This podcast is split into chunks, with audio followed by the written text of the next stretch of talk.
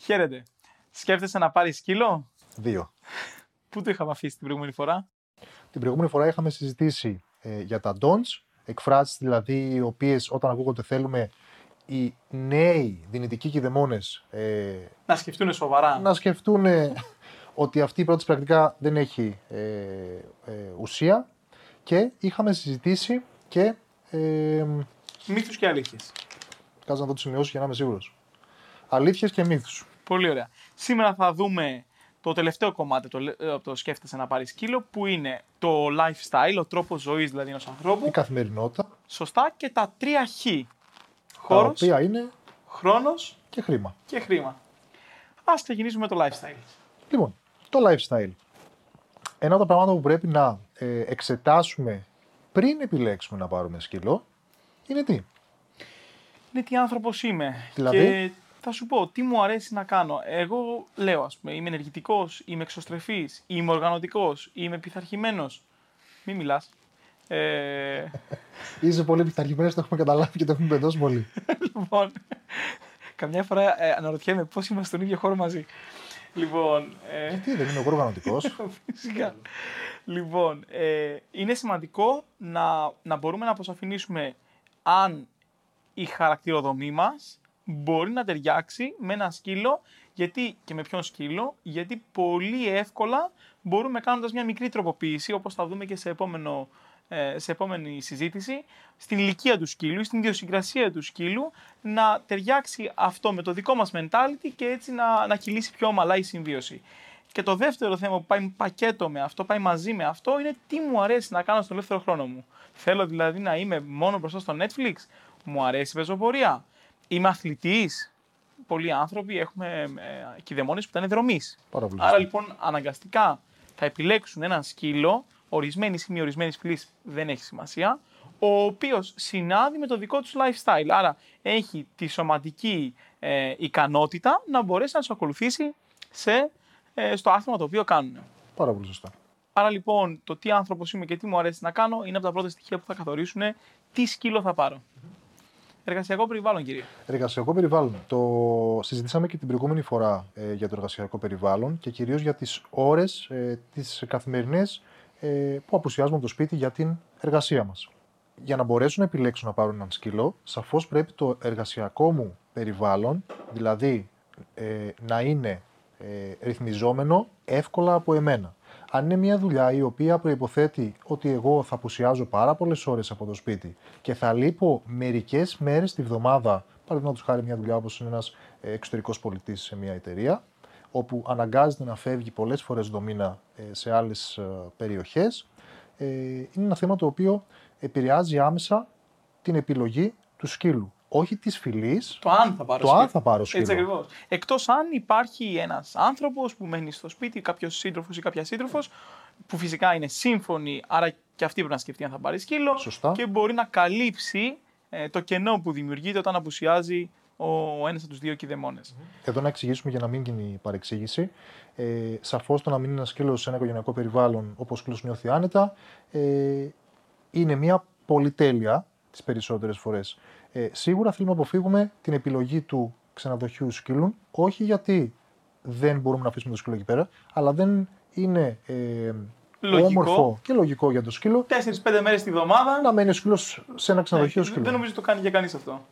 Ε, δεν έχουμε κανένα πρόβλημα με τα ξενοδοχεία σκύλων. Όχι, σε καμία Ε, περίπτωση. εννοείται. απλά ε, ένας άνθρωπος ο οποίος αναγκάζεται να δουλεύει ε, ωράρια τα οποία δεν είναι ορισμένα, ε, μπορεί να είναι 8 ώρο ή 12 ώρο, και ταξιδεύει όπως είπες και εσύ εκτός, ένας πολιτής ας πούμε, και δεν έχει και κάποιον άνθρωπο πίσω, θα πρέπει η πιθανότητα να αφήσει το σκύλο στην οικογένεια να είναι συμφωνημένη από την, κηδε- από την οικογένεια, οι οποίοι αυτομάτως τα μέλη αυτής της οικογένειας γίνονται δεύτεροι κηδεμόνε. Πάρα πολύ σωστά. Ε, οδηγώ και τι αυτοκίνητο οδηγώ. Πάρα πολύ σωστά. Θα μας πεις εσύ, που είσαι και φαν της ε, ε, αυτοκίνησης, Ναι, ε, ε, πολλοί άνθρωποι το, το ξεχνάνε το κομμάτι, το τι αυτοκίνητο και το αν οδηγώ και το τι αυτοκίνητο οδηγώ. Βέβαια με τη βενζίνη. γιατί επηρεάζει όμως τώρα το, το αυτοκίνητο, ο τύπος του αυτοκίνητου δηλαδή. Ας το κομμάτι της βενζίνης γιατί είναι μια πληγή πάρα πολύ βαθιά. Ε, ο τύπος του αυτοκινήτου επηρεάζει πολύ ε, το μέγεθος του σκύλου. Δηλαδή, αν εγώ έχω μια τετραμελή οικογένεια και έχω ένα μικρό αυτοκίνητο και ήδη δεν χωράω μέσα στα, στο όχημά μου, γιατί ας πούμε μένω στο κέντρο μιας πόλης και δεν μπορώ να πάρω μεγαλύτερο, σίγουρα θα πρέπει να σκεφτώ πώς ο σκύλος μου, εφόσον θέλω να με ακολουθεί παντού, πού θα είναι; Γιατί βάσει νόμου μπορεί να είναι είτε σε έναν ενδεδειγμένο χώρο με το σωστό box ή με, με τους σωστούς περιορισμούς ή δεμένος στο κάθισμα. Άρα λοιπόν το πρώτο κομμάτι είναι το οδηγό. Ε, το οδηγό είναι πολύ βασικό είτε για καταστάσεις έκτακτης ανάγκης, όπως παράδειγμα κάτι μου συνέβη και πρέπει να πάω στο κτηνίατρο ή για να μπορέσω να προσφέρω στο σκύλο μου, ο οποίος ζει σε ένα αστικό περιβάλλον, τη δυνατότητα να βγει σε ένα ορεινό περιβάλλον, στη φύση, ε, κάποιες φορές το μήνα ή και κάποιες φορές την εβδομάδα κάτι το, το οποίο ως επιτοπλίστων γίνεται με τη χρήση αυτοκινήτου.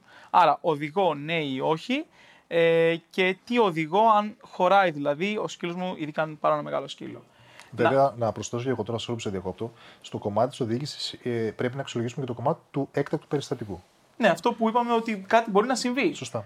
Ε, δεν, δεν, δεν είναι και διατεθειμένα όλα τα ταξί να μπορούν να βάλουν το, το σκύλο μέσα. Βέβαια. Είναι στην επιλογή του ιδιοκτήτη. δεν θεωρώ ότι το να μην οδηγεί είναι deal breaker. Όχι, δηλαδή σε δεν καμία πρέπει να βάλεις περίπτωση. σκύλο. Σε καμία αλλά περίπτωση. Πρέπει να εξετάσουμε απλά και το ενδεχόμενο του απίθανου σενά- σενάριου. Ναι, μπορείς, αν δεν οδηγείς, να κάνεις κάποιες κινήσεις, να δημιουργήσεις κάποιες συνθήκες με κάποιο ταξί, ίσω κάποιον ιδιοκτήτη επαγγελματία οδηγό, ο οποίος θα σε βοηθάει, ή κάποια pet taxi, ε, έτσι ώστε να καλύψεις τα δύο αυτά ενδεχόμενα, τη έκτακτη ανάγκη, καθώς επίσης και τη μετακίνηση κάποιες φορές το μήνα εκτός ε, ε, πόλεως. Και πάμε στο επόμενο που είναι κατοικία. Το επόμενο είναι η κατοικία. Και γιατί η κατοικία είναι πάρα πολύ σημαντική, γιατί το συζητήσαμε όπως το συζητήσαμε και στο προηγούμενο ε, podcast. Είπαμε ότι είναι σίγουρα μύθος ε, ένας σκύλος πρέπει να μένει στην αυλή ή τους πρώτους μήνες ένα σκυλάκι να ζει έξω στο μπαλκόνι παράδειγμα ή στην αυλή και μετά θα το βάλω μέσα για να αποφύγω τα ατυχήματα τουαλέτας. Πράγμα το οποίο είπαμε ότι δεν ισχύει σαφώς. Οπότε ο, ο, το- ο- η τοποθεσία στην οποία είναι το σπίτι και ο τύπος ε, κατοικίας που έχουμε, δηλαδή αν είναι σε αστικό περιβάλλον, αν είναι σε περιβάλλον το οποίο ε, είναι μέσα σε μια περιοχή η οποία είναι αγροτική, αν είναι μέσα σε φύση ε, και αν ε, η κατοικία είναι μονοκατοικία, αν είναι διαμέρισμα, αν έχω να ανέβω πάρα πολλούς ορόφους, αν έχει ανσανσέρ, ε, όλα αυτά σαφώς επηρεάζουν. Το κύριο μέλημα βέβαια το οποίο εξετάζουμε εμείς εδώ πέρα είναι η πρόσβαση στο σπίτι και από το σπίτι, αν μπορώ να βγάλω τον σκύλο βόλτες γιατί, Εύκολα έχω, και γρήγορα. γιατί έχω την ευθύνη της κοινωνικοποίησης του ζώου, σαφώς. Ε, και το αν το σπίτι, το διαμέρισμα παράδειγμα, είναι αρκετά ευρύχωρο, αν επιλέξω να πάρω μια φυλή η οποία θα είναι μεγάλου μεγέθους. Πολύ ωραία. Ε, πού πηγαίνω διακοπές; Πολλοί άνθρωποι έχουν ε, την επιλογή, τους αρέσει να πη- ταξιδεύουν σταθερά με το αεροπλάνο. Εδώ λοιπόν είναι ίσως η πρώτη φορά που το μέγεθος του σκύλου επηρεάζει σημαντικά αυτή την επιλογή, καθώς ένας σκύλος που περιβαίνει τα 8 κιλά στις περισσότερες αεροπορικές, Μαζί, μαζί με, το, με τη χειραποσκευή. με τη χειραποσκευή, δηλαδή μαζί με το box στο οποίο μπαίνει μέσα, το box μεταφοράς, δεν μπορεί να ταξιδέψει στην καμπίνα και πρέπει να ταξιδέψει κάργο. Δεν λέμε ότι είναι κακό να ταξιδέψει κάργο. Σίγουρα όμως για μένα προσωπικά μιλάω σαν κηδεμόνα και όχι επαγγελματία, δεν θα ήταν η πρώτη μου επιλογή. Σίγουρα, ούτως ή άλλως ένας σκύλος ο οποίος είναι λίγο ευαίσθητος, λίγο επιφυλακτικός, μπαίνοντας σε ένα τέτοιο περιβάλλον, γιατί η θέση είναι limited, πρέπει να παραδώσει το σκύλο πιο νωρίς, πρέπει να γίνει έλεγχος. Τον σκύλο τον παίρνουν πλέον άλλα χέρια. Οπότε ένας σκύλο ο οποίος έχει μερικές ήπιες συμπεριφορές, ε, άγχου αποχωρισμού ή φοβίας ή ανασφάλεια που ανέφερα πριν, σίγουρα όλη αυτή η διαδικασία θα είναι πάρα πολύ δύσκολη για το σκύλο και σαφώς έχουμε δει ότι μέσα από μελέτες ε, που έχουν κάνει για την αύξηση της κορτιζόλου στο αίμα της ορμόνης του στρες. Ε, ένας σκύλος ο οποίος θα ζήσει μια πολύ έντονη ε, στρεσογόνα κατάσταση μπορεί να κάνει έως και μερικές μέρες για να επανέλθει στην, στην κανονικότητα. Πολύ σωστά. Και μαζί με το κομμάτι των. ε, Δεν είπες εμά με, τι- με, τι, με τι μέσο μας αρέσει Ναι, να εκεί θέλω να ταξιδεύουμε. πάω. Ε, Εμείς είμαστε ε, die hard ταγμένοι στο να, πηγα- να πηγαίνουμε παντού road trip. Δηλαδή, φτάσαμε σε ένα από τα βορειότερα σημεία της Ευρώπης με το αυτοκίνητο και νομίζω πάλι ε, με αυτό το μέσο θα μετακινηθούμε. Κατ' επέκταση, φυσικά, συνήθως επιλέγουμε και να μένουμε σε σπίτια ε, με τη σύμφωνη γνώμη των ανθρώπων ή σε ξενοδοχεία που είναι pet friendly. Ε, ένα σημαντικό κομμάτι το οποίο ίσως δεν δίνουμε τη δέουσα σημασία όταν επιλέγουμε να φέρουμε ένα σκύλο είναι αν έχουμε κάποιο safe person το οποίο μπορεί να μας βοηθήσει. Το ανέφερες προηγουμένως για την οικογένεια. Και πριν πάρα πολύ σωστά. Ε, νομίζω είναι από τα πιο σημαντικά πράγματα τα οποία πρέπει, έχουμε- πρέπει να έχουμε ορίσει πριν ακόμα πάρουμε σκύλο. Αν υπάρχει κάποιος σε κοντινό περιβάλλον, ο οποίος ε, όχι ανα πάσα ώρα και στιγμή, αλλά σε μια κατάσταση Έκτακτη. έκτακτης ανάγκης, ε, να μπορεί να κρατήσει το σκύλο και σαφώς αυτό εμείς θα πρέπει παίρνοντας το σκύλο και εξελίσσοντας τη σχέση μας ε, μεταξύ εμάς και του σκύλου να εξελιχθεί και η σχέση με τον συγκεκριμένο safe person έτσι ώστε να μπορεί να διαχειριστεί τον σκύλο. Έτσι ακριβώς. Ένας δεύτερος κηδεμόνας που πες και εσύ. Μπορεί να είναι κάποιος καλός φίλος, ένα μέλος της οικογένειας, ο σύντροφος ή η σύντροφός μας κτλ. Αν δεν μένει μαζί μας, Ναι, βέβαια, αν, είναι, αν είμαστε ζευγάρι που έχουμε το σκύλο, τότε πρέπει να υπάρχει ένα τρίτο πρόσωπο. Γιατί αν χρειαστεί να φύγουμε, είναι πιθανό να, να, Σωστά, να σωστά. φύγουμε μαζί. Το επόμενο είναι το θέμα της τρίχας. Τώρα εδώ έχει να κάνει πιο πολύ με την επιλογή του σκύλου. Ε, δηλαδή, ε, εμείς έχουμε μακρύτριχους σκύλους, το οποίο έχει το θετικό ότι αφήνει πολύ τρίχα, αλλά μαζεύεται. Ένα κοντότριχο σκύλος αφήνει λιγότερη τρίχα, αλλά δεν μαζεύεται. δεν μαζεύεται καθόλου εύκολα. Ναι, ένα, μια φυλή με σκληρή τρίχα ρίχνει πολύ λιγότερο. Ειδικά άμα κάνεις και το ιδιαίτερο καλοπισμό που έχουν Ναι. ναι. σκληρότριχες φυλές, ε, το stripping που λένε που ουσιαστικά μετά για ένα πολύ μεγάλο διάστημα ο σκύλος σταματάει να ρίχνει και τρίχα. Ναι. Ε, σίγουρα όποιος έχει σκύλο θα έχει τρίχα Δεδομένο. και δεν μας πειράζει. Απλά ε, το θέμα είναι πόσο αντέχουν την τρίχα και. α, Μου κατα- αρέσει να πατάω ξυπόλυτος και το πόδι μου να έχει τρίχες μετά. Καλά, δεν υπάρχει όσο να έχει σκύλο και να μην έχει τρίχες. Συνήθως. Μάλλον. Μάλλον. Ε, έχω άλλες σημαντικές υποχρεώσεις για τους επόμενους 12 μήνες. Αυτό τώρα στο lifestyle έχει να κάνει με το αν πάρω κουτάβι ή έναν ενήλικο σκύλο που έχει κάποιο σοβαρό πρόβλημα συμπεριφοράς. Ε, οπότε, για πες μας, έχω Ε, υποχρεώσεις. Πώς πήγαν οι τελευταίοι 12 Οι μήνες. τελευταίοι 12 μήνες που τους κλείσαμε και πρόσφατα σχετικά Ναι. η αλήθεια είναι με τα κουτάβια μας έχουν πάει εξαιρετικά δύσκολα θα έλεγα. Ε, δύσκολα, βέβαια παράλληλα, ε, πάρα πολύ ευχάριστα. Γιατί όλο αυτό το έργο το οποίο κάνεις εκείνη την ώρα, που προσφέρεις πραγματικά στο σκύλο γνώση και επικοινωνία, πέρα από ότι του δίνεις έναν τρόπο επικοινωνίας, σου δίνει και αυτός έναν τρόπο επικοινωνίας. Γιατί όπως κάθε σκύλος είναι ξεχωριστός. Ε, και αυτό φαίνεται κιόλας από τις πρώτες μέρες ε, που έρχεται το σκύλος στο σπίτι. Άρα λοιπόν θα πρέπει για, το, για τους επόμενους 12 μήνες κάποιος θα να επιλέξει. είμαστε προετοιμασμένοι για το τι θα έρθει. Και είναι όλα αυτά τα οποία έχουμε συζητήσει, όλα αυτά τα οποία είναι μύθοι ε, και είναι αλήθειες και τι θα χρειαστεί να αλλάξουμε στο lifestyle μας. Η διαχείριση που έχουμε πει ε, και προηγουμένως ε, Στο σπίτι. στο σπίτι που είναι απαραίτητη σαφώς ε, ή ακόμα και με πιθανότητες να δημιουργηθεί κάποια προβληματική συμπεριφορά η οποία θα χρήζει επίλυσης. Ναι, γιατί αν έχω είμαι στο όριό μου χρονικά, ε, χρηματικά, όπως θα δούμε παρακάτω, ή τέλος πάντων είμαι πολύ πιεσμένος και κάτι συμβεί μέσα σε αυτό το πρώτο διάστημα των 12 μηνών, κυρίως εγώ θα ζοριστώ.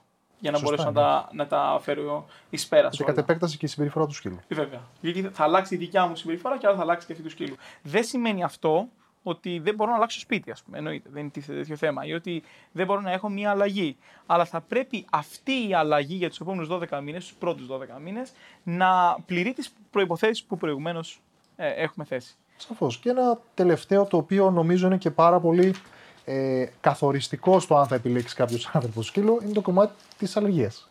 ναι. Οι αλλεργίες, όπως είπαμε και πριν, είναι ένα, ένα κομμάτι το οποίο είναι καθοριστικό για το αν θα πάρει κάποιος κάποιο ζώο, όχι απαραίτητα ε, μόνο σκύλο, γάτα, σκύλος, οτιδήποτε. Ε, Σαφώς βέβαια υπάρχουν και οι φυλές οι οποίες ε, η τρίχα τους η ίδια είτε δεν υπάρχει, πρακτικά οπότε δεν μπορεί να έχει αλλεργία ε, ο άνθρωπος ε, σε αυτή τη φυλή, ε, ή είναι φυλές οι οποίες είναι ε, φτιαγμένες για να βοηθάνε στην εμφάνιση αλλεργία όπως είναι το Labradoodle. ναι. Το οποίο είναι μια διασταύρωση από Λαμπραντόρ και Poodle. ναι, βέβαια ο, ο ίδιος ο εκτροφέας είπε ότι έκανε λάθος με το σκύλο αυτό. Οπότε. Εντάξει, ας μην εξετάσουμε το συμπεριφορικό κομμάτι της γενολογικής δεξαμενής που έχει δημιουργηθεί με αυτή τη φυλή. Σωστά. Α το αφήσουμε για άλλο podcast. πάμε στο, έχοντας τελειώσει το lifestyle, πάμε στο πρώτο από τα τρία χ που είναι ο χρόνος. Θα το χωρίσουμε σε δύο κατηγορίες, κουτάβι και ενήλικος σκύλος. Κουτάβι.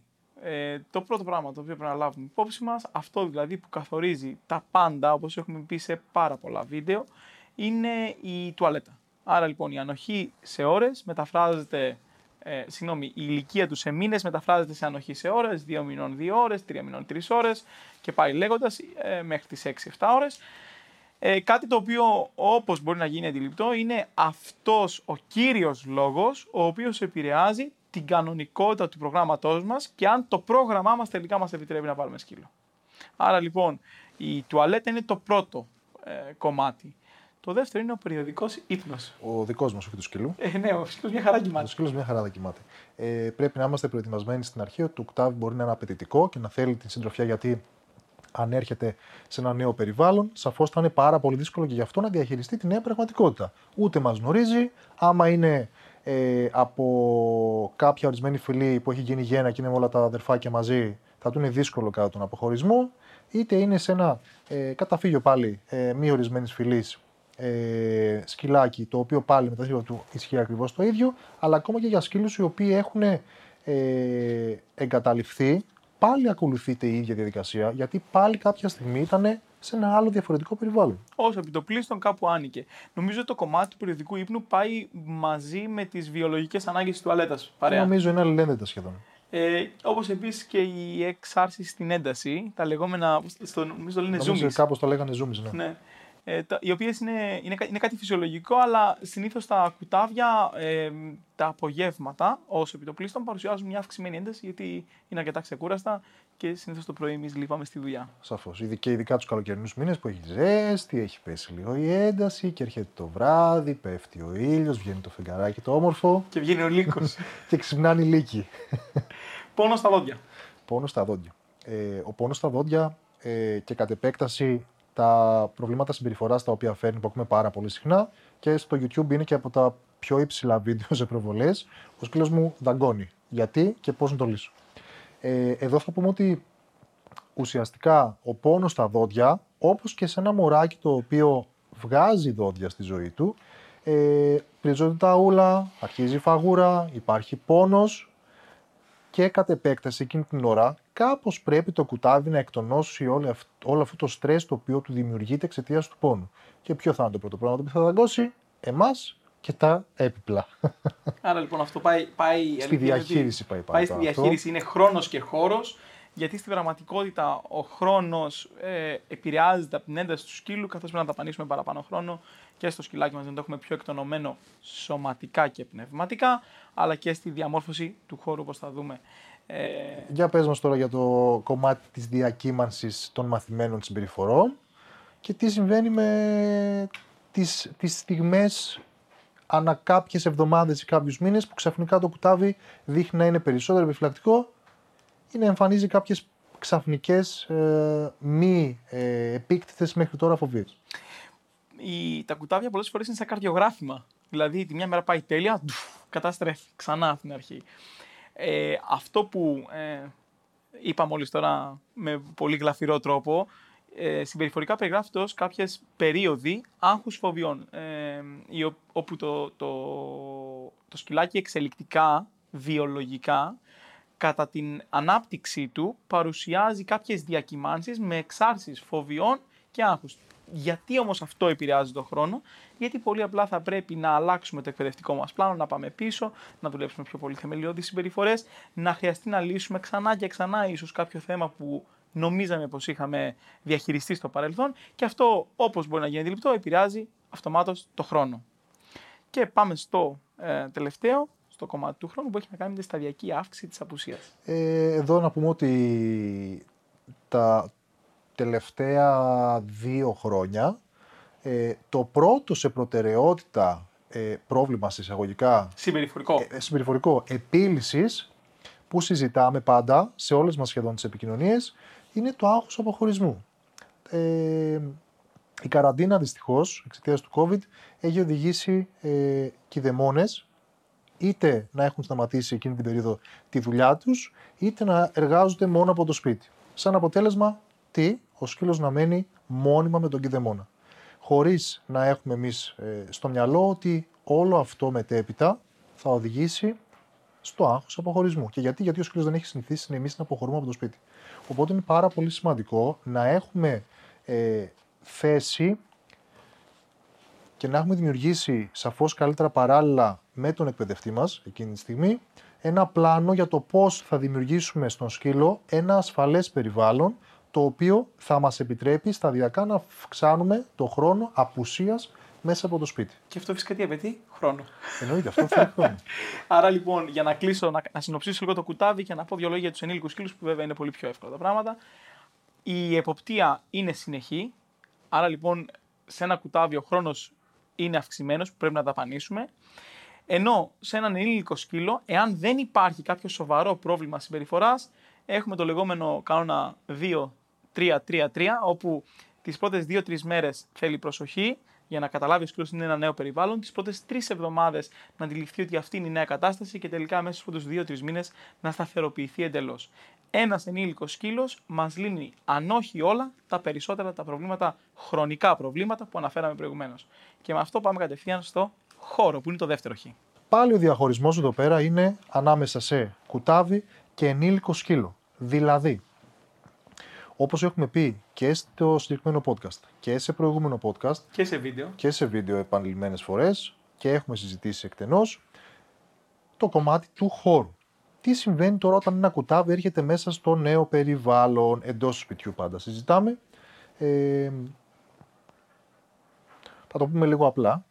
Είναι σημαντικό να έχουμε δημιουργήσει ένα περιβάλλον το οποίο ονομάζουμε εμείς puppy friendly. Τι σημαίνει αυτό; Θα πρέπει μέσα από το χώρο να αφαιρέσουμε οτιδήποτε το οποίο το κουτάβι μπορεί να δει ως παιχνίδι ή μέσο κατέβανασης του πόνου την ώρα, την περίοδο που βγάζει τα δοντάκια του. Τι σημαίνει αυτό; Αφαιρούμε Διακοσμητικά. διακοσμητικά, Βιβλία. ριχτάρια πάνω από τον καναπέ, βιβλία Τον πάρα καναπέ. πολύ σωστά. Τον καναπέ σε περιπτώσεις πολύ ειδικές. όχι, πλάκα κάνουμε. όχι, όχι. Όχι, δεν κάνουμε πλάκα. Ε, γενικότερα διαχειριζόμαστε την πρόσβαση. Baby gates, crate πάρκα, μ- μέσα σε ένα πλαίσιο αυτά. Δηλαδή, τώρα τα αναφέρουμε, δεν λέμε πώς γίνεται. Παπούτσια, κάλτσες, ρούχα και ούτω καθεξής. Και φυσικά να είμαστε προετοιμασμένοι ότι το σπίτι μας θα μυρίζει. Θα έχει Για ε, τους πρώτους πάνες, μήνες, σίγουρα. σίγουρα, θα έχει ατυχήματα, θα πρέπει να περιορίσουμε τους επισκέπτες που έρχονται και αυτοί που έρχονται να είναι ενημερωμένοι με τις οδηγίες που μας έχει δώσει ο εκπαιδευτής μας, έτσι ώστε να μην χτίζουμε εμείς το πρωί και το βράδυ γκρεμίζονται όπως γινόταν με το κεφίρι της Άρτας. Πάρα πολύ σωστά. Και τέλος, οι καταστροφές αντικειμένων στα κουτάβια είναι αναπόφευκτες. Καλά, δεν το συζητάμε αυτό. Ε, Δεν υπάρχει περίπτωση να έρθει κουτάβι στο σπίτι και να μην γίνει έστω και μια καταστροφή. Έχει συμβεί σε κάποιες περιπτώσεις, αλλά μιλάμε για ένα στατιστικό λάθος εκείνη τη Εμάς δεν στιγμή. μας έτυχε ποτέ εύκολο κουτάβι. Ποτέ η αλήθεια είναι αυτή. και σε ενήλικους σκύλους ένας τυπικός έλεγχος ασφαλείας. Άρα, κάποιες παγίδε εντόμων, απορριπαντικά σημεία κινδύνου σε κάθε σπίτι είναι διαφορετικά. Πάλι δηλαδή η πρόσβαση είναι το σημαντικό κομμάτι το Ναι. οποίο υπάρχει εκείνη την ώρα. Αφαίρεση μόνο των αντικειμένων που κεντρίζουν το ενδιαφέρον. Άρα, λοιπόν, ένας τυπικός έλεγχος και προαιρετικά κάποιο crate ή ένα κρεβατάκι έτσι ώστε να έχει ο σκύλος στο χώρο του, να τον ενισχύσουμε πολύ και να επιλέγει αυτό το χώρο. Είτε όταν είμαστε είτε όταν λείπουμε. Σαφώς, εντάξει, ένας σκύλος είναι σημαντικό όταν είναι μέσα σε ένα περιβάλλον να έχει το μέρος το οποίο να του δημιουργείται ηρεμία και να νιώθει ασφάλεια. Το τελευταίο χ για σήμερα είναι το χρήμα. Είπαμε χρόνος, χώρος και χρήμα. Αν μπορούσαμε να δείξουμε όλα τα Excel που έχουμε κάνει για προετοιμασία ταξιδιού, πιθανότητα τελευταίου τελικού κόστους, πώς έφτασε, πώς έγινε, εντάξει, νομίζω θα γινόταν πάρα πολύ αντιληπτό αν μπορούσαμε να τη δώσουμε τόσο απλά αυτή την πληροφορία στον κόσμο. Βέβαια, πέφτουμε μέσα συνήθως. Ναι, αυτό θέλω να πω. Ναι, ναι, ναι. Πέφτουμε μέσα γιατί είναι θέμα εμπειρίας. Και ικανότητας, αλλά κυρίως εμπειρίας. Ε, ένας σκύλος δεν είναι η τροφή του. Αυτό πρέπει να κρατήσουμε από το, στο κομμάτι χρήμα. Άρα λοιπόν, ε, εμείς επιλέγουμε πάντα να δίνουμε καλή ποιότητα τροφή ή άριστης για να είμαι συγκεκριμένος. Δεν θέλω να μπω σε πιο πολλές λεπτομέρειες προς το τι. Διατροφή. Θα Ε, το ως συζητήσουμε με διατροφή. κάποιον ειδικό αυτού τους άλλους σε ένα επόμενο podcast. Έτσι ακριβώς. Και άρα ε, η, η στήρωση, ε, το μικροτσίπ, ο αρχικός εμβολιακός κύκλος, ο ετήσιος κτηνιατρικός έλεγχος, πρόσθετε εξετάσει, ο παρασιτισμό, αξεσουάρ, τροφή, εκπαίδευση, απρόοπτα, διαμονή, είτε είναι σε κάποιο ξενοδοχείο, είτε σε κάποιον φίλο μας και ε, ένα σύνολο άλλων ε, παραγόντων επηρεάζουν σημαντικά το χρήμα και δεν είναι ένα ποσό, τελικά το κόστος δεν είναι ένα ποσό της τάξης των 30 ευρώ τον μήνα, Σωστά. ανεξάρτητα το μέγεθος. Παράγοντας, που, παράγοντες οι οποίοι, σε- οι οποίοι επίσης επηρεάζουν το κόστος συμβίωσης με ένα σκύλο είναι η ηλικία του σκύλου, άρα τον πρώτο χρόνο έχουμε δυσανάλογα πολλά έξοδα, Σωστά, επειδή είναι και κουτάβι, όλοι, όλα αυτά που ανέφερες πριν. προμήθειες και υπηρεσίες, Σωστά. ενώ τον επόμενο χρόνο τίνει να κανονικοποιείται, όπως επίσης και ο όγκος. Στον όγκο, δηλαδή στο μέγεθος του σκύλου, δεν επηρεάζεται τόσο πολύ από τον πρώτο στο δεύτερο χρόνο, αλλά επηρεάζει το κομμάτι της σύντησης. Το τελικό κόστος του. Ναι, σ- σε, στο βάθος της ζωής του ζώου. Ε, γενικότερα θα λέγαμε ότι ένας σκύλος, ένας μέσος σκύλος, ετησίως έχει ένα υψηλό τριψήφιο κόστος, εάν πούμε ότι καλύπτουμε όλα αυτά, και έχοντας πάντα ένα μικρό ε, ποσό buffer, όπως λέμε, μαξιλαράκι, για κάτι απρόπτω. Μια εγχείρηση, Κάτι μια μπορεί να έκθεση συμβεί. περίπτωση. Έτσι ακριβώς. Έχουμε λοιπόν ολοκληρώσει τα 3Χ και το lifestyle. Σωστά. Και μαζί με το προηγούμενο ε, επεισόδιο που είδαμε τους μύθους της αλήθειας και τα don'ts, ε, κάποιος έχει ένα μεγάλο κομμάτι των πληροφοριών για να αποφασίσει αν τελικά η συμβίωση με ένα σκύλο είναι κάτι που του ταιριάζει ή κάτι που θα πρέπει να το εξετάσει σε ένα δεύτερο χρόνο που έχει κάνει κάποιες αλλαγές. Οπότε, αν κάποιος φίλος σας ή γνωστός σκέφτεται να πάρει σκύλο, αυτά τα δύο επεισόδια είναι για αυτόν. Έχουμε καλύψει λοιπόν το θέμα του σκύλου. Ε, μέχρι το επόμενο. Το θέμα του σκύλου δεν το έχουμε καλύψει.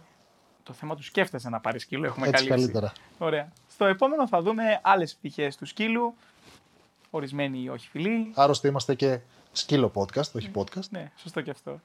Οπότε λοιπόν, μέχρι το επόμενο επεισόδιο, εγώ θα πω καλές εκπαιδεύσεις. Και εγώ θα πω καλές ακροάσεις.